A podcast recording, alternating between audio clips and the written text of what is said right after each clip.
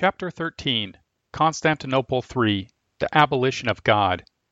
The Sixth Ecumenical Council, the Third Council of Constantinople, met in 680 to 681. It is the last of the councils acknowledged by the Eastern and Western churches alike, and Orthodox Protestantism as well.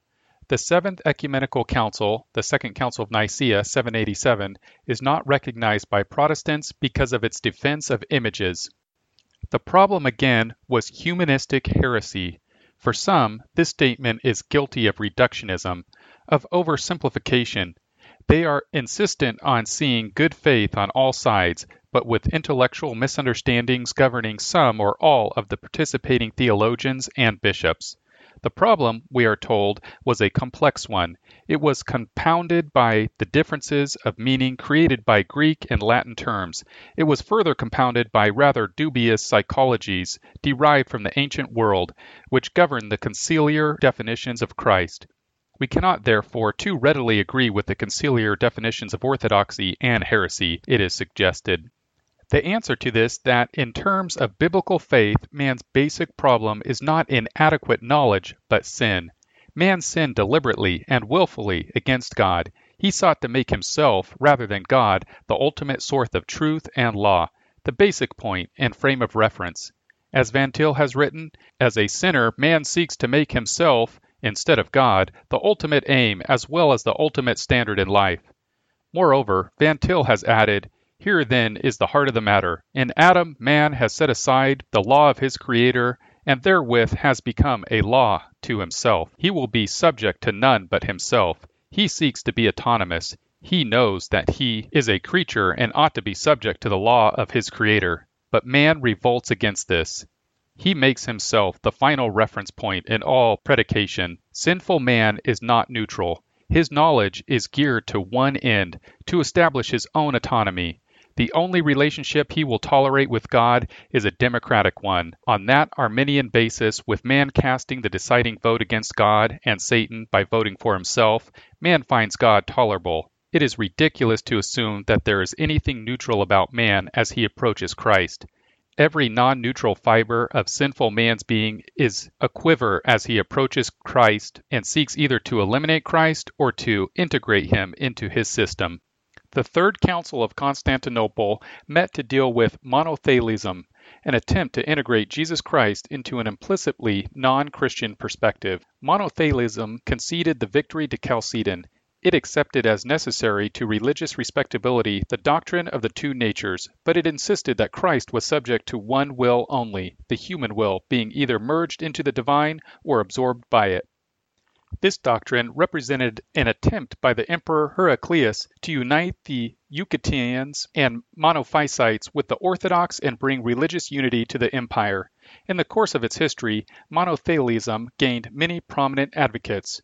Sergius, Patriarch of Constantinople, did the theological work for Heraclius, and his successors, Pyrrhus, Paul, and Peter continued it. Honorius, Pope of Rome, also advocated it. Other prominent monothelite churchmen were Theodorus of Pharan, Cyrus of Alexandria, Macarius of Antioch, and Stephen, his disciples. All were condemned by name at the Sixth Council. Sophronius, a Palestinian monk, was early a leader in the struggle against monothelitism. Martin I, Pope of Rome, also led in the battle against the heresy and was banished to the Crimea by the emperor. When Pope Martin stood before the civil authorities in Constantinople on trial, he was denied the right to call attention to the heresies of the monothelites. Don't mix here anything about the faith. You are on trial for high treason. We too are Christians and Orthodox. Martin replied, Would to God you were! But even on this point I shall testify against you, on the day of that dreadful judgment. A Greek abbot, Maximus, was also prominent in the battle against monothelitism, and for this lie was scourged and had his right hand and his tongue cut off by the emperor, dying soon thereafter on August 13, 662. St. Maximus had earlier been private secretary to Heraclius. Before entering the church, Maximus had been responsible for the Lateran Synod of 649, called by Martin I, and had written its condemnation of monothelitism. Emperor Constans too had his right hand and tongue publicly cut off to prevent further writing and speaking for the faith by Maximus, who rejected every flattering and threatening effort to silence him. The men who defended the faith were aware of the perils. They were not immune from the fear of man, but they were even more subject to the fear of God. In the midst of each council was placed the Holy Gospels, to indicate not only the authority of Scripture, but the presence of Jesus Christ as the sovereign head of every true council and Christian gathering.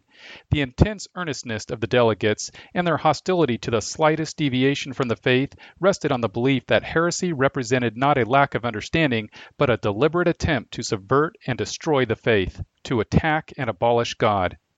The Enlightenment has so warped man's perspective that men believe salvation is knowledge and sin is therefore ignorance. The will of man is therefore governed by his mind and the information available to the mind. But this psychology is alien to biblical faith. Man's sinful nature governs his mind and will and bends them to its purposes. Man's problem is not ignorance but sin, not lack of knowledge but a will to abolish God from the world. The unregenerate man is governed by the desire to be his own God and to will the death of God.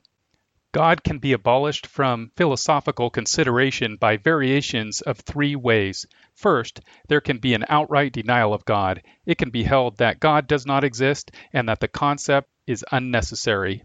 Second, instead of a denial of God, the denial of man can be used to abolish God.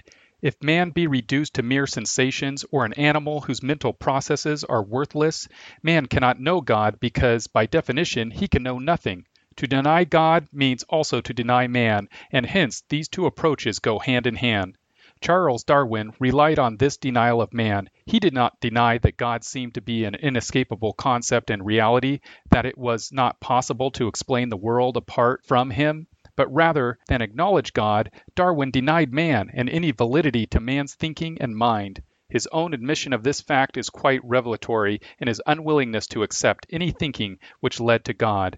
In a letter to W. Graham of July 3, 1881, Darwin told him, Nevertheless, you have expressed my inward conviction, though far more vividly and clearly than I could have done, that the universe is not the result of chance. But then with me the horrid doubt always arises whether the conviction of man's mind, which has been developed from the mind of the lower animals, are of any value or at all trustworthy. Would anyone trust in the convictions of a monkey's mind, if there are any convictions in such a mind? Darwin did not conclude from this untrustworthiness of man's mind that his own scientific hypotheses were untrustworthy. It did not occur to him to invalidate science and evolution by this view of man. It was only used against God. This is, of course, childish thinking, but it is even more clearly sinful thinking. Third, God can be denied by an affirmation of God which leaves him as an adjunct of man or the captive of man. God can then be praised fulsomely, but the glory and the power are quietly transferred to man. The monothelites were in effect abolishing God by an affirmation which introduced humanity into the Godhead and made man one with God, so that Christianity was in effect nullified. They did this in the name of Christianity, but the consequences were humanistic atrophy. At the Sixth Council, the letter of Pope Agatho was an important statement of the case against monothelism.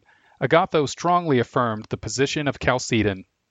But when we make a confession concerning one of the same three persons of that Holy Trinity, of the Son of God, or God the Word, and of the mystery of his adorable dispensation according to the flesh, we assert that all things are double in the one and in the same our Lord and Savior Jesus Christ, according to the evangelical tradition. That is to say, we confess his two natures, to wit, the divine and the human of which and in which he, even after the wonderful and inescapable union, subsist. And we confess that each of his natures has its own natural propriety, and that the divine has all things that are divine, without any sin. And we recognize that each one of the two natures of the one and the same incarnated, that is, humanated, humanity, Word of God is in him unconfusedly, inseparably, and unchangeably, intelligence alone discerning a unity, to avoid the error of confusion. For we equally detest the blasphemy of division and of commixture. For when we confess two natures and two natural wills and two natural operations in our one Lord Jesus Christ, we do not assert that they are contrary or opposed one to the other as those who err from the path of truth and accuse the apostolic tradition of doing. For Hellenism, the confusion and commixture were natural and necessary, hence its humanism. Matter represented the world of inchoate being, whereas form represented divine being, and the universe is the product of the commixture of the two. The biblical perspective of created being and the uncreated and the creating being of God was totally alien to Hellenism. Greek philosophy could understand a total commixture and confusion, it could not understand incarnation. As a result, as it approached the doctrine of the incarnation, it tried to force it into the mold of commixture and confusion as the logically necessary step. Christ as a supreme form must of necessity be commingled with matter to provide the logical structure or logos for all men and all philosophy. The monophysites were thus insistent on a single nature. Here in this one nature a commingling and confusion took place, but Chalcedon and Constantinople too blocked this from consideration by declaring it to be heresy. Logically, the Hellenic and especially the Neoplatonic tradition required the confusion and commixture, and so it reappeared as monothelitism, the doctrine of two natures but one will. Had this doctrine triumphed, the Church would either have stagnated or become a new channel for the development of Hellenism. Both things happened, but the condemnation of monothelitism made possible the survival of orthodoxy. From the Hellenic perspective, man's salvation involves ascent on the scale of being into deification. Man progressively must forsake the world of matter for the world of form, i.e., spirit. Wherever Hellenism prevailed, there asceticism and monasticism prevailed. In the Western Church, asceticism and monasticism, after an early triumph, declined, and they are increasingly becoming relics rather than the central force. In the monophysite churches, the monastic orders control all higher offices because they represented by definition the higher truth and power of the church. The definition of faith of the Council spoke of the flesh and will of Christ's humanity as deified, but by this it meant that, under the doctrine of economic appropriations, the human flesh and will were totally governed by the divine nature and will, and were thus one without confusion with the deity. It was, the definition said, the economic conservation. After reviewing the conclusions of the five previous councils, the definition declared Defining all this, we likewise declare that in him are two natural wills and two natural operations, indivisibly, inconvertibly, inseparably, inconfusedly, according to the teaching of the Holy Fathers. And these two natural wills are not contrary the one to the other, God forbid, as the impious heretics assert, but his human will follows, and that not as resisting and reluctant, but rather as subject to his divine and omnipotent will.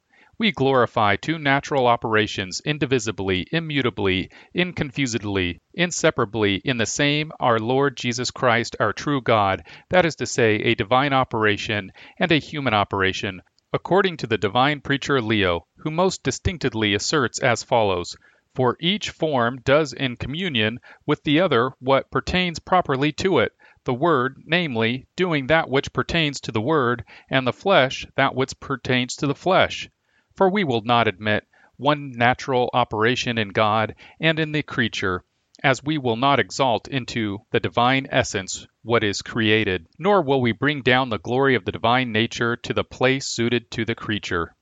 We recognize the miracles and the sufferings as of one and the same person, but of one or of the other nature of which he is and in which he exists, as Cyril admirably says.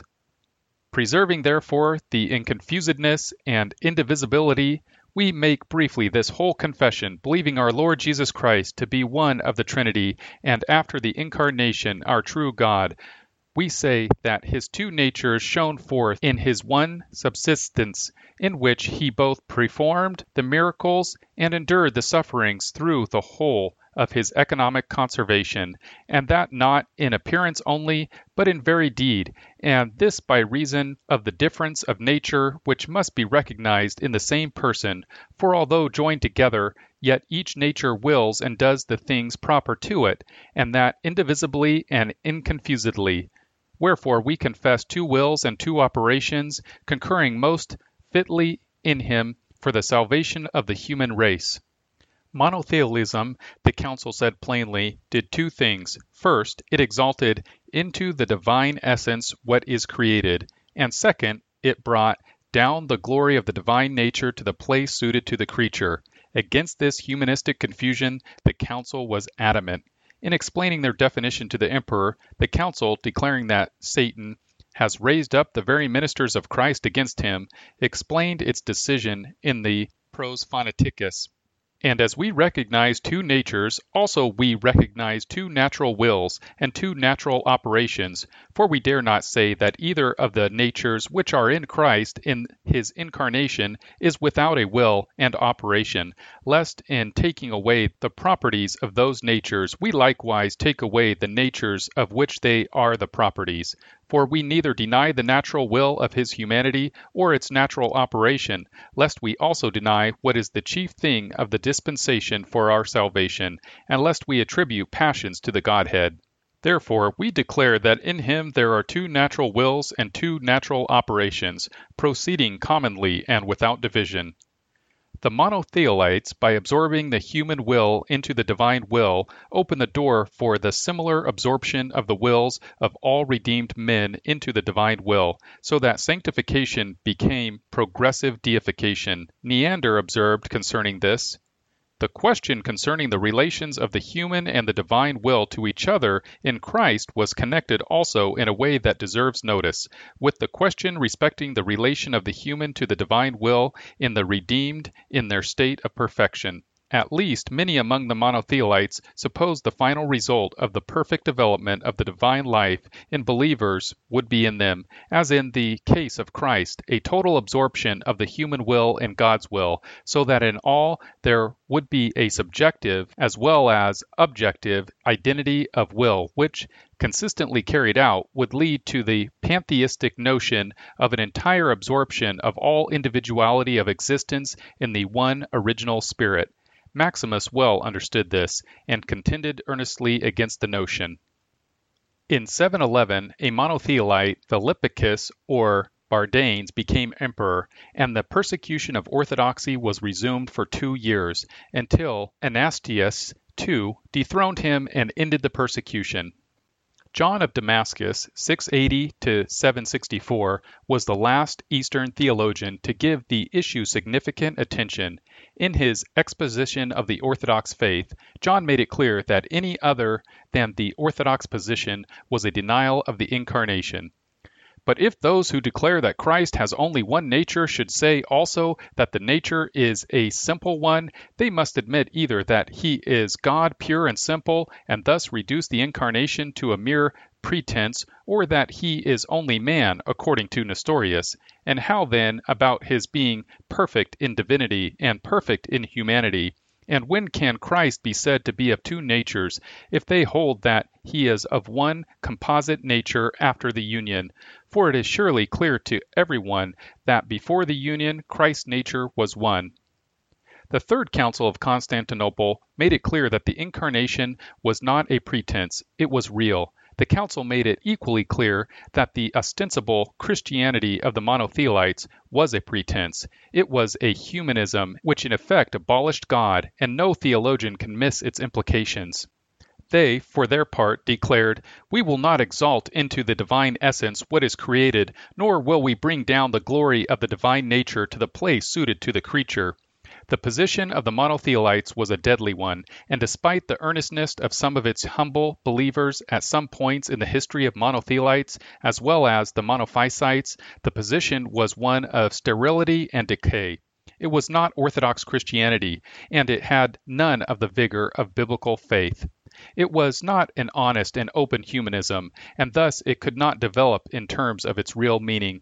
Its basic vigor was in hostility, and its destiny has been decay and death.